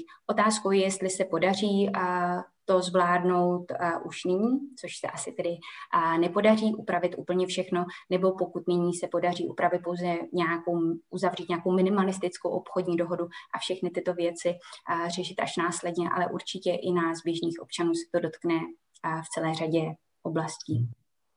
Pane Hošku, vy jste ve Velké Británii žil, působil a jak se to dotkne Čechů, kteří ve Velké Británii právě žijí nebo studují a jak to pocítí vlastně tuhle tu potenciální samozřejmě něco hrozbu nebo to riziko toho, že skutečně Velká, Velká Británie odejde bez dohody. No pokud eh, žijí ve Spojeném království delší dobu než pět let, tak by to pocítit měli jenom zcela minimálně, protože ti zodpovědní už si dávno zažádali o takzvaný settled status, status usedlíka, eh, který jim vlastně garantuje v podstatě práva eh, velmi podobná těm právům občanů Spojeného království. To znamená, tam si myslím, že to je opravdu velmi individuální s přihlédnutím k tomu, jak se ti lidé cítí s přihlédnutím ke svému, ke svému svému zaměstnání, vůbec s, s tím postavením v britské společnosti. Určitě nikdo, eh, nikdo z Británie vyhánět nebude. A ono ostatně, i kdyby nežili v té Británii pět let, tak eh, v podstatě pokud tam už teď, eh, teď jsou, třeba prvním rokem nebo pár měsíců, tak ten status usedlíka vlastně běží jim ta lhůta a mohou, mohou ho za, za ty čtyři roky, čtyři roky získat. To znamená rozhodně ta pouta se jakoby nespřetrhají a co se týče těch, těch českých občanů, tak tam taky nevidíme žádnou, žádnou prostě snahu o to teď vlastně Velkou Británii nějakým způsobem hromadně hromadně opustit. A je docela zajímavé sledovat, jak postupně každého čtvrt roku britské ministerstvo vnitra vydávalo statistické údaje, kolik procent předpokládaných obyvatel toho, kterého členského státu Evropské unie vlastně požádalo o ten status usedlíka. Ukázalo se, jaký obrovský a úmyslně použiju to slovo bordel, eh, Britové mají ohledně toho, kolik obyvatel členských zemí Evropské unie vůbec na svém území mají. Uh, oni předpokládali, že ve Spojeném království žije trvale nějakých uh, 55, 60, možná 65 tisíc Čechů občanů České republiky, to číslo je mnohonásobně větší a mají naprostý zmatek ohledně toho, kolik tam žije obyvatel zemí, jako je eh, hlavně Rumunsko nebo, nebo Bulharsko tam, tam ty odhady se minuly, co se týče britské vlády, opravdu o desítky, desítky procent. My víme, že teď už o ten status usedlíka požádalo snad 145 procent odhadovaného počtu Bulharů eh, žijících na území Spojeného království. Tak eh, jenom bych chtěl říct, že, že, že Británie jako vlastní vláda nemá úplně jasno v tom, kolik, kolik těch unijních občanů na svém území vůbec má. K závěru si dovolím možná pár takových otázek nějakých spekulativnějších a využiji tady otázku, která tedy na mě čeká už poměrně dlouho. Ptá se Jakub Terš. Dobrý den, mám dvě spekulativně právě zaměřené otázky. Dokážete si představit případné znovu vstoupení Velké Británie do Evropské unie v budoucnosti? A druhá otázka je, jak reálně vidíte vystoupení Skotska, potažmo i Walesu z Spojeného království a tím i případný rozpad Spojeného království a jeho důsledky. Děkuji. Tak a možná teda paní Majslová, vy vidíte nějakou reálnou možnost teoreticky, nebo umíte si představit, že by třeba Velká Británie znovu do Evropské unie vstupovala někdy v budoucnu? A, tak a, teoreticky si to představit a, určitě lze, Velká Británie bude moci vstoupit a opět do Evropské unie a bude-li chtít, samozřejmě se bude muset eh, řídit eh, těmi klasickými pravidly eh, přístupového procesu. A nicméně zatím obávám se, že poměrně dlouho to ještě bude politicky zcela, zcela neprůchodné, nebude to úplně eh, na eh, pořadu, na pořadu dne. Nicméně EU e jako taková otázka členství Velké Británie v Evropské unii bude dále rezonovat. V současné době se ukazuje, že je to opravdu jedna z těch nejvýznamnějších cleavage, z těch nejvýznamnějších štěpných linií v britské, a v britské společnosti. To téma rezonuje velmi, velmi silně a bude to tak i do budoucna. A v současné době opravdu jsou ty tábory velmi silně rozdělené, ta společnost je velmi polarizovaná, i když, jak to zaznělo, a ta současná koronavirová situace přeci jen ty emoce a do značné míry a utlumila. A, ale velmi často si člověk připadá, jak kdyby tam žili vlastně až jako dva kmeny, sice fyzicky vedle sebe, ale v nějakých jako paralelních a paralelních vesmírech. Právě ve Skotsku probíhala ta referenda o samostatnost a, a, ty výsledky tam byly většinou právě překvapivě drželi tu linii toho osamostatnění. Jak vy v reálně vidíte vystoupení Skotska, potažmo i Velsu z Spojeného království, pane Hošku? Vidíte, že to je nějaká reálná možnost třeba následujících několika let? Nebo No, to je, to je moje oblíbené téma, o tom bych mohl vyprávět eh, dlouhé, dlouhé minuty. Eh, když v roce 2014 eh, Skotové odmítli myšlenku nezávislosti, když Alex Salmond složil funkci prvního skotského ministra, tak jeho nástupkyně dodnes vládnoucí Nikola Sturgeonová jednoznačně řekla, a tuhle mantru neopustila, že se další pokus o vyhlášení referenda závazného právně o skotské nezávislosti nepodnikne do okamžiku, kdy průzkumy budou trvalé ukazovat ukazovat minimálně poměr 60 ku 40 ve prospěch nezávislosti. A i když ta podpora nezávislosti v souvislosti s tím, co se na britské politické scéně děje, tak jakoby malinko stoupá, tak pořád ten poměr je nějakých 52, 48, 53, 47.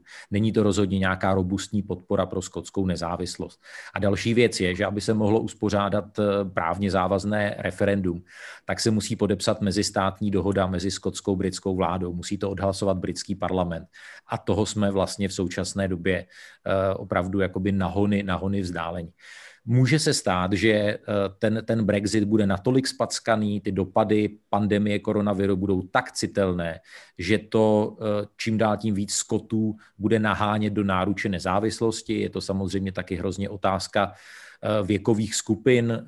Čím, čím starší obyvatelé Skotska, tak tím, tím byli jakoby většinově pro unionističtější.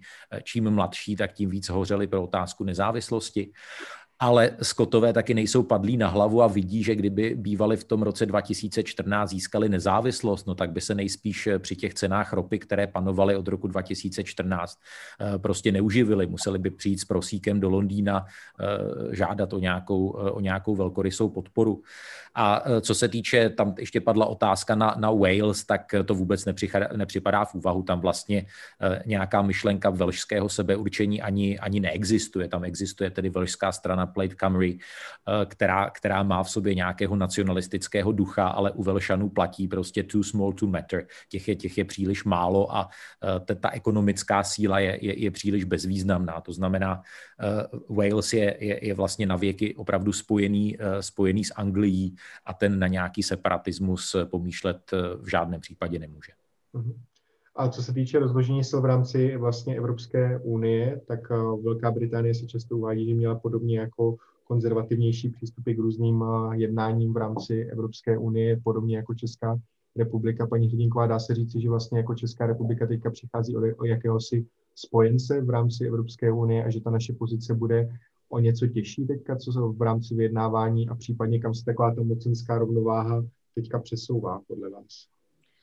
No určitě. Eh, a jako není to jenom partikulární otázka České republiky. Tohle to je prostě velký důvod pro velký smutek u nás. Eh, a nejenom proto, že jsme sdíleli mm, často eh, názory z UK. Já bych řekla, že i oni hodně vlastně třeba v ekonomických oblastech, ale i v jiných vlastně i si byli rádi, že jsou v EU státy, jako je Česká republika, což se nedá říct eh, o všech eh, ostatních eh, velmocích, když to tak řeknu hodně otevřeně, ale mm, vnímáme velmi silné porušení té mocenské rovnováhy v EU, kdy vlastně ten trojuhelník UK, Francie, Německo, jakkoliv byl problematický v minulosti, tak prostě zajišťoval uh, určitý uh, balans. A uh, vlastně po odchodu uh, vidíme zase velký vlastně návrat toho mocenského systému Německo, hm, Francie, Paříž, Berlín, který vlastně teď se snaží vlastně vůdci pojímat hodně pozitivně v tom směru jako velmi úzké spolupráce, napojení ale prostě je tam určité porušení rovnováhy a um, dost se polarizoval podle mého názoru po Brexitu i vztah mezi třeba severem a, a jihem. Eh, vlastně došlo k velkému vyhrocení eh, vlastně eh, té dluhové krize, kterou jsme viděli v posledním roce a budování prostě jakýchkoliv aliancí je, já bych ani neřekla složitější nebo těžší, ale je prostě jiné. Porušila se rovnováha, která mnoho let existovala a ta Unie se s tím musí uh, učit uh, žít uh, a prostě budou muset vznikat jiné, nové aliance. Česká republika musí zase tam, kde jí chybí vlastně podíl UK třeba v kvalifikované většině hledat jiná uskupení a musí prostě pracovat jinak, ale ano, jako bude v tomto směru nám bude UK eh, určitě chybět, protože na řadu věcí jsme měli um, stejné názory. Bohužel se nedostane asi na všechny otázky, které tady, tady zbývají. Dovolím si ještě jednu poslední otázku tady od diváků. Pan Radim Dohnal se ptá, jaký vliv na jednání o smlouvě mezi Velkou Británií a Evropskou unii hrál Trump a co lze čekat, pokud vyhraje Biden. Tak já bych si spíše radši na závěr, protože nemáme moc času, vzal tu druhou část otázky, co by se dalo paní Majslová čekat v případě, že vyhraje, vyhraje v amerických volbách prezidentských Biden, tak změní se nějak vlastně ta situace ohledně Brexitu, případně role, role Velké Británie v tom mezinárodním působení? Biden prohlásil uh, už uh, při několika příležitostech, uh, že je strašně důležité ctít velkopáteční dohodu. A vlastně, což třeba Donald Trump neudělal, nezmínil. A to znamená, že Biden opravdu naznačil, akcentuje, že pro něj ta problematika vlastně vztahu mezi Severním Irskem a Irskem bude klíčová. Možná tím vlastně implicitně naznačuje, že ve chvíli, když by došlo k nějakým způsobem k jejímu porušení, pokud by Velká Británie opravdu nedodržovala to, k čemu se zavázala třeba v otázce irské pojistky, tak by asi vztah mezi Spojenými státy a Velkou Británií nebyl úplně, úplně optimální. Takže třeba já v tomto vidím ten zásadní rozdíl mezi Bidenem a mezi Trumpem. Uh-huh. Ale možná na to mají ostatní jiný názor. Uh-huh. Pane Hošku? Ne, já bych se pod to podepsal. No tak Donald Trump nemůže zmiňovat velkopáteční dohodu, protože nejspíš neví, co to je a neví vůbec, že existuje. Ale eh, v posledních dnech proběhly nesmírně zajímavé informace o tom, že, že britská vláda, vypadá to, eh, Donalda Trumpa mírně řečeno hodila přes palubu a, a navazuje eh, kontakty v zákulisí s, s lidmi z, z okolí Joea Bidena a vlastně připravuje se na, eh, na tenhle scénář. No. Jinak mě ještě napadla jedna poznámka k tomu, co říkala paní Hrdinková. Ehm, myslím si, že jestliže eh, úřad vlády a ministerstvo průmyslu pořádá nejrůznější akce, semináře, eh, takový, takové poradenství pro české firmy, tak něco velmi podobného dělá i, i britská ambasáda. Jezdí sem velmi zajímaví hosté, ministři, státní tajemníci.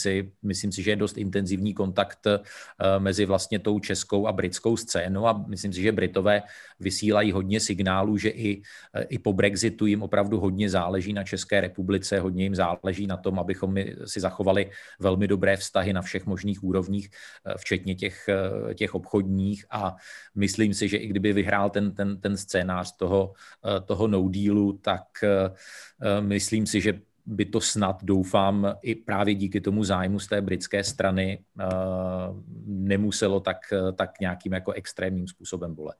Mhm. Když jsme u toho no dealu, tak eh, bych rád poprosil o výsledky eh, naší ankety, kde jsme se ptali, zda si myslíte, že Velká Británie opustí Evropskou unii bez dohody, tak 46% diváků odpovědělo, že ano, 54% diváků odpovědělo, že ne, takže to máme poměrně vyrovnané. A úplně na závěr bych poprosil každého z vás, a protože jsme se tady bavili o hodně jako negativních věcech spojených právě s odchodem Velké Británie z Evropské unie, tak kdybyste se třeba mohli zamyslet a uvést velice ve stručnosti jednu nějakou podle vás pozitivní věc, co nám tenhle ten odchod buď to může dát, anebo alespoň co jste se v rámci toho celého jako procesu, co jste si od, od, odved, odnesli z toho něco jako nějaký pozitivní aspekt, kdy vás třeba na tom něco potěšilo nebo inspirovalo nebo něco podobného, aby se na to nekoukalo stále takhle negativně, jako to vyznívalo často tady z té debaty. A paní Majslova, jestli začnete vy, jestli tak usmět. Tak já doufám, že eh, případ eh, Brexitu, odchodu Velké Británie z Evropské unie, bude působit jako odstrašující případ eh, na jiné členské státy a že k něčemu podobnému už snad nedojde. A nicméně bych jenom chtěla podotknout, abychom to uzavřeli jako optimisticky, že já jsem optimista a, a že byť to vypadá tak, že od referenda opravdu uplynuly 4,5 roku, pořád vlastně nemáme díl, tak věřím, doufám, že k uzavření dohody dojde. Mimo jiné i proto, že zkrátka takovýmto způsobem Evropská unie vlastně dlouhodobě funguje. Velmi často dojde k uzavření nějaké dohody za 5 minut a 12. Velmi často dojde vlastně k nějaké k nějakému rozhodnutí, ať už je to třeba na samitech opravdu na poslední, a na poslední chvíli. Takže já zůstávám optimistou a doufám, že k dohodě dojde. Mhm. Pane Hušku? No já jsem naštvaný na paní Majslovou, protože mi v podstatě vypoukla tu kostru mojí odpovědi, tak eh, já bych se pod to, pod to dost podepsal. Já si myslím, že uh, je to tak odstrašující příklad, že vidíme, že ten odchod jakékoliv země z Evropské unie je něco tak, tak příšerného, že podle mě to nikdo nechce v nejbližší době, zvlášť za téhle situace, následovat. Jeden, jeden postřeh. Eh, druhá věc je, a to je taková trošičku jakoby filozofická, eh, Britové se dostali v určité období, možná někdy v tom roce 2019, jak paní Hrdinková říkala, že ještě na začátku roku 2019 jako nevěřila v to, že se Brexit stane, že oni si potřebovali sami sobě dokázat, že, že opravdu nejsou v nějakém chomoutu Evropské unie a že, že je vlastně vůbec možné tu Evropskou unii opustit, že ten Brexit prostě potom se už stal takovým jako magnetismem, takovým magnetickým polem, že už to jakoby opravdu museli dotáhnout. A e, prostě navzdory Brexitu a navzdory tomu, co Britové v tom Brexitu a kolem něj napáchali, tak pořád platí, že Spojené království je naprosto úžasná, inspirativní země, plná nesmírně laskavých, inteligentních lidí a prostě tohle rozhodnutí opravdu nic, nic na téhle skutečnosti eh, nemění. Takže to bych asi optimisticky dodal za sebe na závěr. A na závěr, paní Hrdinková? No, to je opravdu výborná role, jako tady, eh, tady na závěr, protože v podstatě ten benefit je jasný, že jo, ten, ten, ten, ten klíčový benefit je jasný, zazněl tady, já možná, abych k tomu něco přidala, tak já bych se na to podívala z té strany UK a já prostě věřím, že eh, Přesně jak říkal pan Hošek, eh, Spojené království je prostě nádherná, inspirativní země, ve které prostě je spousta skvělých lidí a já jsem přesvědčená, že do eh, Evropy patří jo, že ta země do Evropy patří, ale ten vztah byl od začátku, od roku 73 tak problematický, že pravděpodobně bylo nutné, aby něčím takovým si prošli eh, a že možná to je předpoklad pro to, aby jednou v budoucnu se prostě zase stali eh, členem a aby to členství už nebylo tak problematické. Eh, takže to asi za mě. Já bych rád poděkoval vám všem divákům, kteří jste sledovali naši debatu Café Evropa. Pokládali jste opravdu hodně dotazů, jsem za to rád. Omlouvám se, že jsme se nedostali bohužel na úplně všechny z nich. Tuto debatu si pro vás připravilo zastoupení Evropské komise v České republice a Institut pro evropskou politiku Europeum a právě ve spolupráci se středisky Europe Direct a Eurocentrem Praha a děkuji vlastně hlavně v první řadě i našim vystupujícím, ale ještě předtím, než bychom se s vámi rozloučili, tak bych vás chtěl pozvat na další debatu Kafe Evropa, která se koná již příští pondělí 26. října od 18 hodin výjimečně a tato, tématem této debaty bude reakce EU na aktuální mezinárodní dění. Takže nás sledujte opět na Facebooku Kafe Evropa, na Facebooku našich dalších partnerů. A já bych úplně tedy takhle na závěr rád poděkoval v první řadě Mileně Hrdinkové, státní tajemnici pro evropské záležitosti. Díky moc. Dále Děkuji potom pozvání, hezký večer. Díky. Jiřímu Hoškovi, zástupci šéf redaktora ze Seznam zprávy. Díky. Bylo mi ctí, děkuji moc krát. A také Monice Brusenbauch Majslové za, z Masarykovy univerzity. Díky moc za účast. Děkuji moc krát, bylo mi velkým potěšením. Díky a mějte se krásně, hezký večer všem. Naschledanou. Naschledanou. Naschledanou.